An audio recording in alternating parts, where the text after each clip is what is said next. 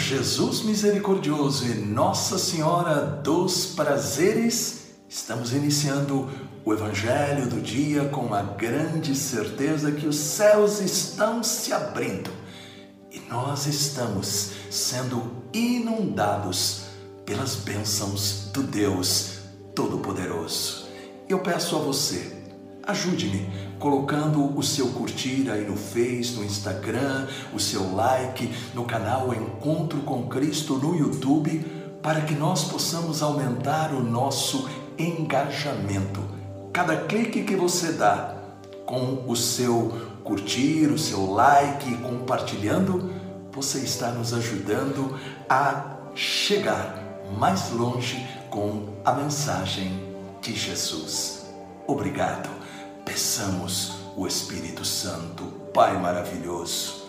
Dai-nos a luz do Espírito Santo para este momento em que nós vamos mergulhar no poder do Evangelho. Amém. Em nome do Pai, do Filho e do Espírito Santo. Amém. Proclamação do Evangelho de Nosso Senhor Jesus Cristo, segundo São Mateus. No capítulo 19, versículos de 16 a 22.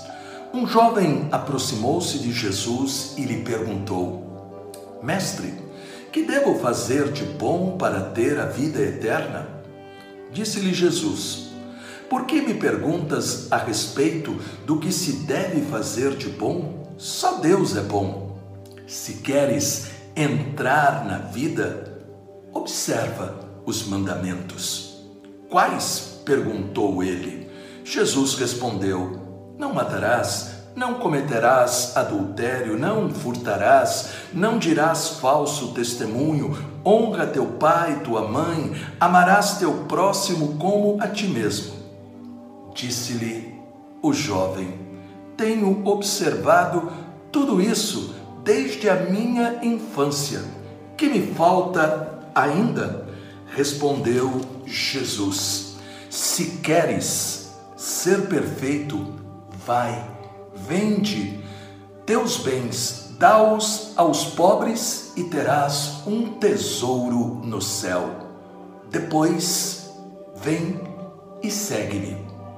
Ouvindo estas palavras, o jovem foi embora muito triste, porque possuía muitos bens palavra da salvação. Glória a vós, Senhor. Estamos no Evangelho de hoje diante de um jovem trazendo no coração o desejo de crescer na sua comunhão com Deus. Ele reflete este desejo de ser santo, de ser uma pessoa melhor. Este jovem ele praticava fielmente todas as normas da sua religião, mas sentia que faltava ainda alguma coisa. Existem momentos em nossa vida em que também podemos experimentar em nós este desejo de ir além de onde nós estamos, de crescer em nosso relacionamento com o Senhor, de ser mais dedicados a Ele. Quantas vezes nós também já perguntamos o que é que eu tenho que fazer? E a resposta de Jesus é a resposta que também é dada para nós. Aqui em Mateus, no capítulo 19, versículo 21, Jesus disse: Se queres ser perfeito, vai, vende teus bens, dá-os aos pobres e terás um tesouro no céu. Depois, vem e segue-me. O que é que significam estas palavras radicais? Será que devem ser seguidas ao pé da letra? Deus inspira algumas pessoas para seguirem ao pé da letra. Por exemplo, São Francisco de Assis, Madre Teresa de Calcutá? Mas o que é que significa vender tudo? Um pode doar todos os seus bens e ainda não ser santo. Todos nós trazemos uma riqueza interior negativa, de medos, traumas, mentiras, disputas, preguiça, falta de perdão, dificuldades para usar os bens materiais, não somente para nós, mas também em favor dos outros.